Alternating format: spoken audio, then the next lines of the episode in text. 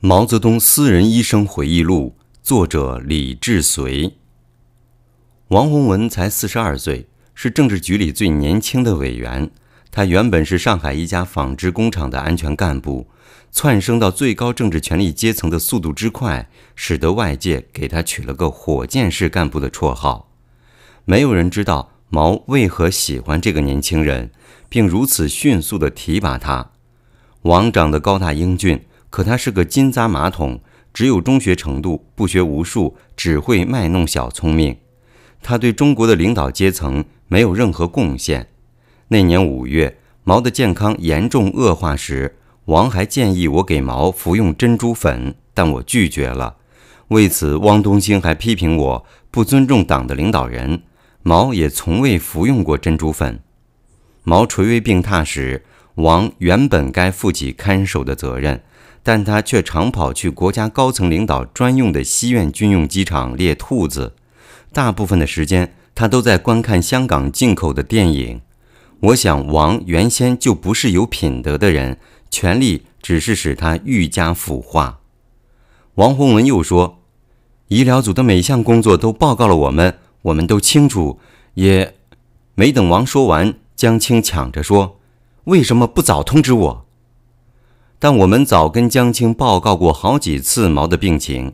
江青指控我们医生从来就将病情说得严重，是谎报军情。他怒斥我们是资产阶级老爷，还说医生的话最多只能听三分之一。八月二十八日，在听过我们对毛病情恶化的正式报告后，他怒气冲冲地赶往大寨巡查。九月五日，华国锋打电话将江青从大寨催回。当晚，江来了一下，说太疲劳了。就回了他自己的住处，并没有询问毛的情况。九月七日，毛已进入垂危状态。江青下午来到二零二，与每一个医生和护士握手，连声说：“你们应当高兴。”他似乎以为毛死后他会当然接管权力，我们也会期盼他的领导。医疗组的人都感觉很奇怪，为什么江青这样对待毛呢？我将这些告诉了汪东兴。汪说。这不奇怪。江青认为，阻碍他取得最高权力的人就是毛主席。这时，张春桥背着双手，踱着八字步，两眼看着地上；一旁的毛远新则脸色铁青，走来走去，似乎在找什么东西。毛远新是毛泽东二弟毛泽民的儿子。毛泽民在抗日战争期间被新疆省省长判处死刑。原本亲苏联和中国共产党的盛世才曾热烈欢迎毛泽民前往他的辖区，但在德国入侵苏联之后，他便转而投靠蒋介石和国民党。毛泽民的夫人也一起被捕，在牢里产下毛远新。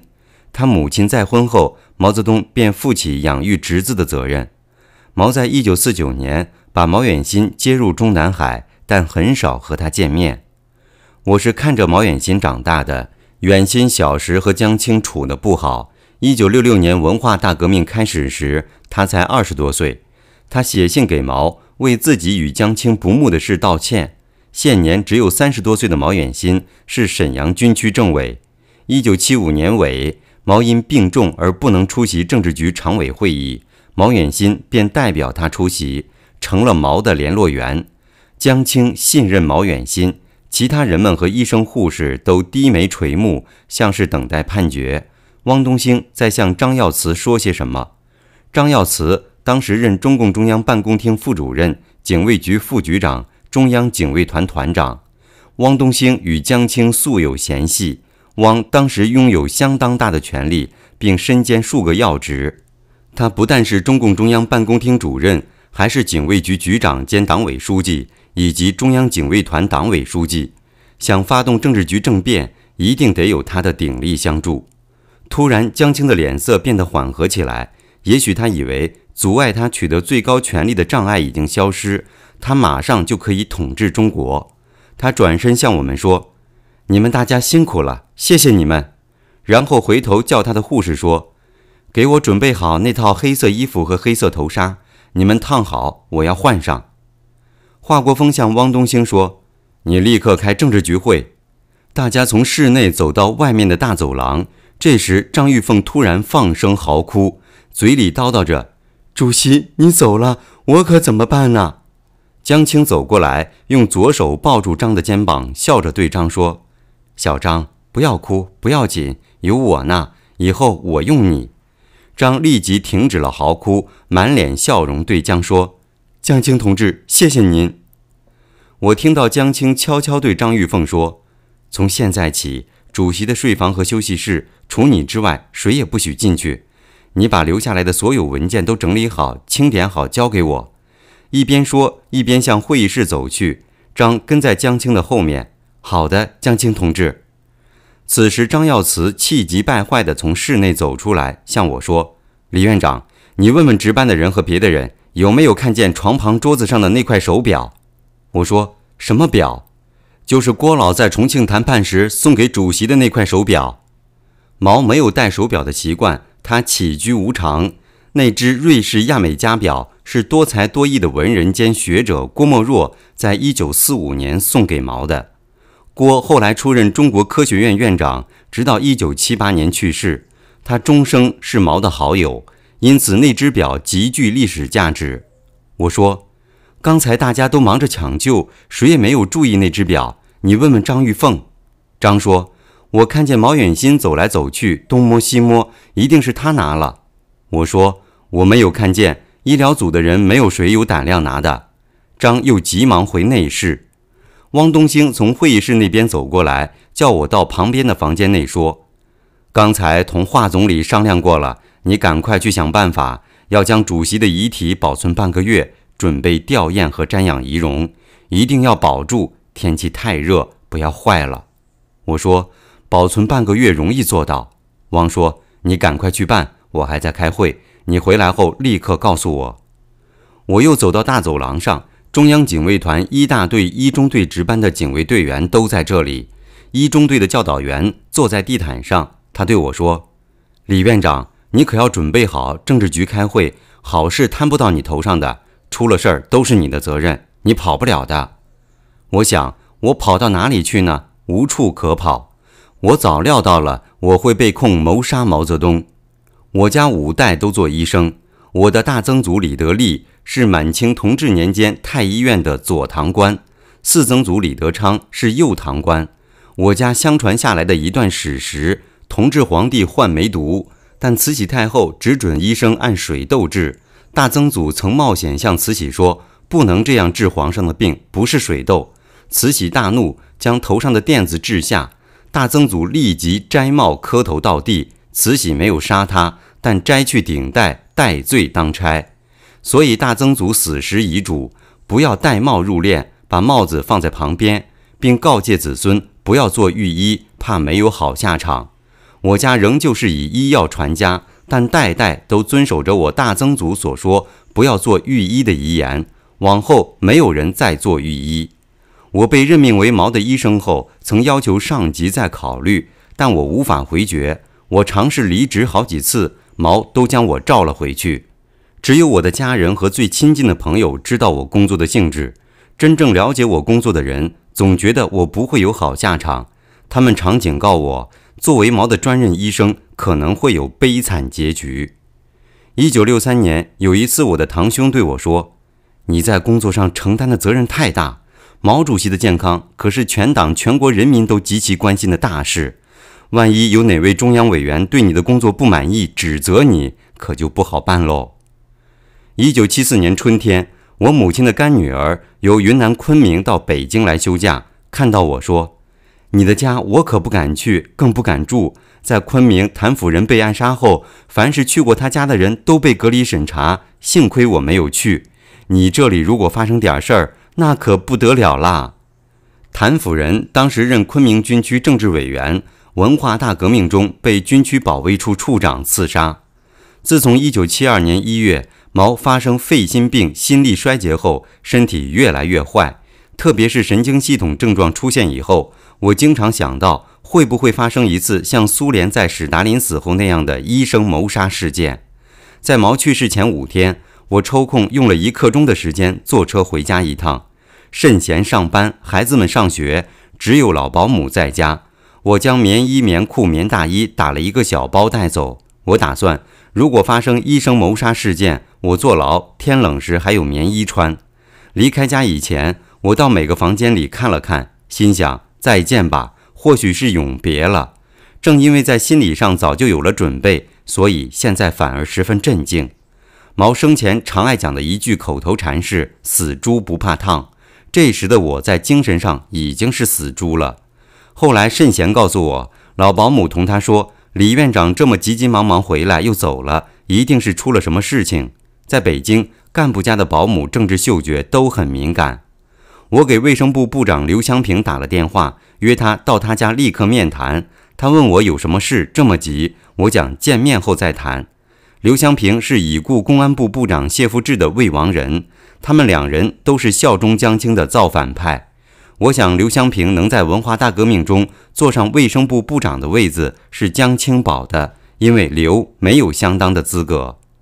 刘在客厅中等我，还没有睡醒的样子。他一见到我就问：“什么事这么紧张？”我说：“毛主席在零点十分去世了。”话还没有说完，刘放声大哭。我赶紧说：“现在要抓紧办事，不能耽搁时间。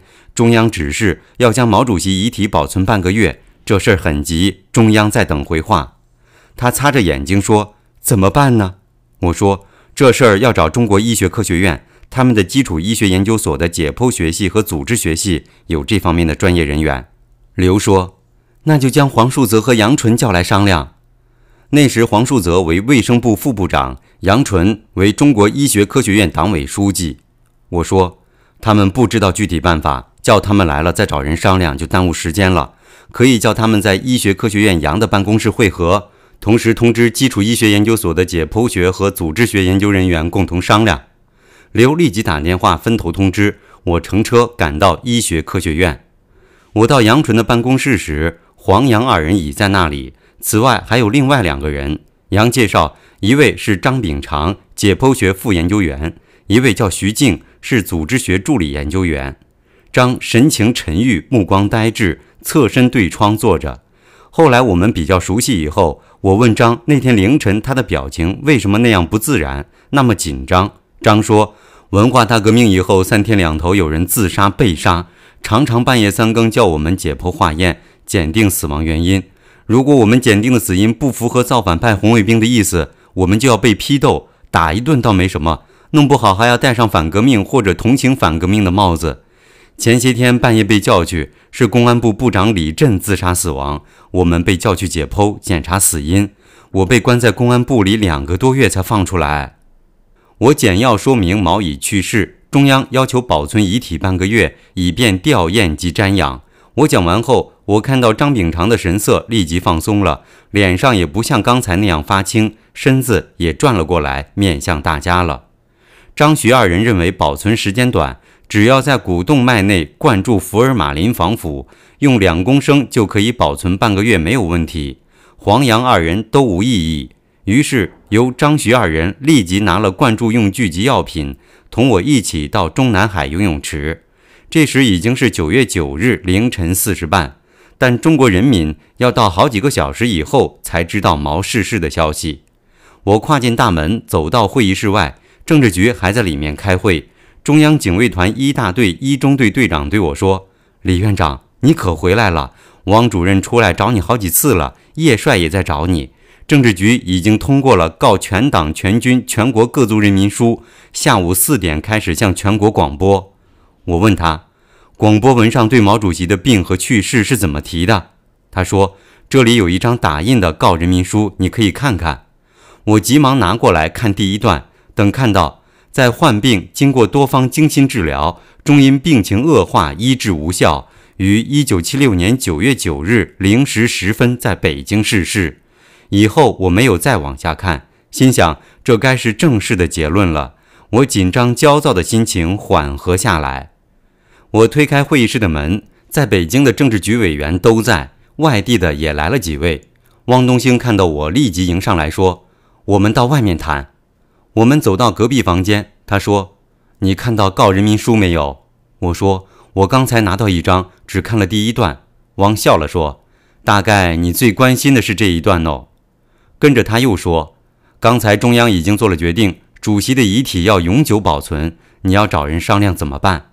我吃了一惊，我说：“你原来说只保存半个月，怎么又成了永久保存？而且毛主席是第一个在一九五六年号召火葬的文告上签名的。”汪说：“我同华总理都赞成。”我叹了一声说：“这是完全办不到的事情。就是钢铁、木材也要生锈腐烂，何况人体怎么能够不腐坏呢？”我还记得，在一九五七年和毛一起前去莫斯科瞻仰列宁和史达林遗体的事。遗体看起来很干瘪，我得知列宁的鼻子和耳朵都腐败了，只好用蜡代替。史达林的胡须也脱落了。苏联防腐的技术比中国要先进的多。我不晓得我们如何永久保存毛的遗体。汪眨着眼睛说：“你可要考虑大家的感情。”我说：“是有感情问题，可是科学发展到现在还没有解决这件事啊。”汪说。所以才交给你找人商量研究解决这个问题嘛？需要任何用具与设备，你们提出来，中央给办。正说的时候，叶剑英走进来问我的意见。年事已高的叶剑英元帅当时得了帕金森氏综合症，他是最早期的共产党员之一，也是人民解放军的创始者之一。叶是对我最关心的政治局委员。我又讲了一遍，不可能永久保存。叶沉思了一下，然后说。在目前情况下，不可能不这样决定。李院长，你找有关人商量研究，你也要找工艺美术学院的教师研究一下，做一个蜡像，要做的完全和真的一样，等以后必要的时候可以代用。我于是放了心。汪说要保密。时至走笔今日，我仍不知有多少政治局常委参与决策此事，江青可能根本毫不知情。我走到毛的住室兼病室。他的遗体就放在这里，室内医疗用具很多，于是将他搬到旁边一间大房间内。这房是空的，很便于工作，因此成为临时太平间。但是室温是摄氏二十四度，我通知服务员将室温调低到十度。服务员说：“这可不行，首长们都在，特别江青同志对温度要求的严，要先告诉他们同意了再降。”于是我又回到会议室，说明要降温的理由。他们都讲应该降，会议开完可以散了。我走回那间临时的太平间，张徐二人已将两公升福尔马林从股动脉注入体内。我向他们两人说明中央决定改为永久保存，他们都怔住了，说这不能办到，而且也不知道用什么方法呀。我说没有法子也得干，可以到医学科学院图书馆查查有没有这方面的书。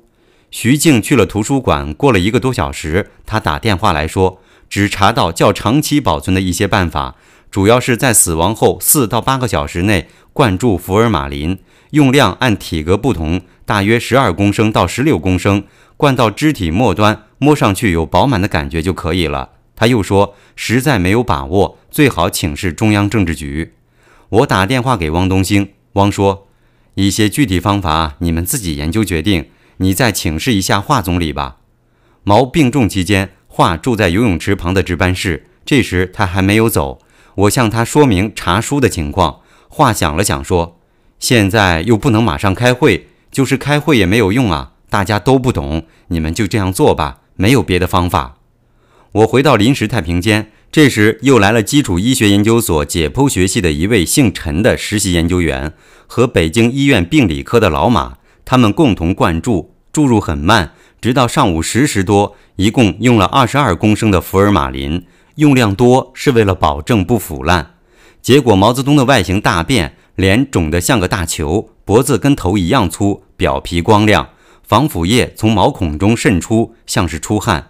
两个耳朵也翘起来，模样古怪，完全不像他本人的样子了。警卫人员和服务人员走进来看到，都表示十分不满。张玉凤甚至指责说：“你们将主席搞成这个样子，中央能同意吗？”徐静还算沉着，张炳常一下脸色苍白，似乎就要虚脱。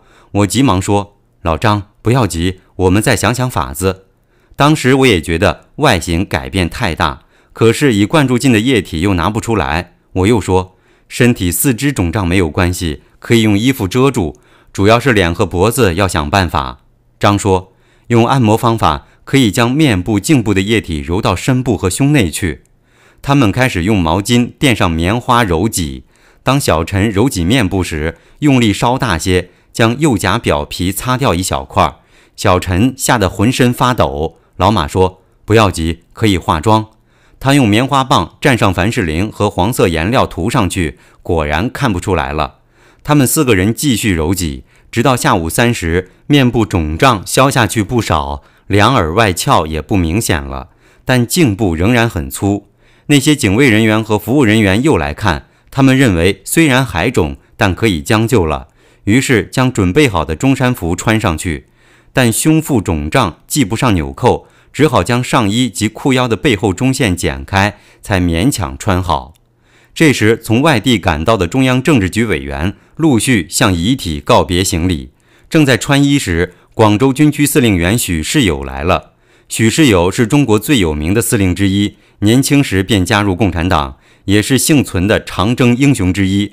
许出身贫农，幼年时因家贫到河南少林寺做过和尚，未受过教育。红军教会他识字，他是个粗犷豪放的人，从未喜欢过江青，但对毛始终忠贞不二。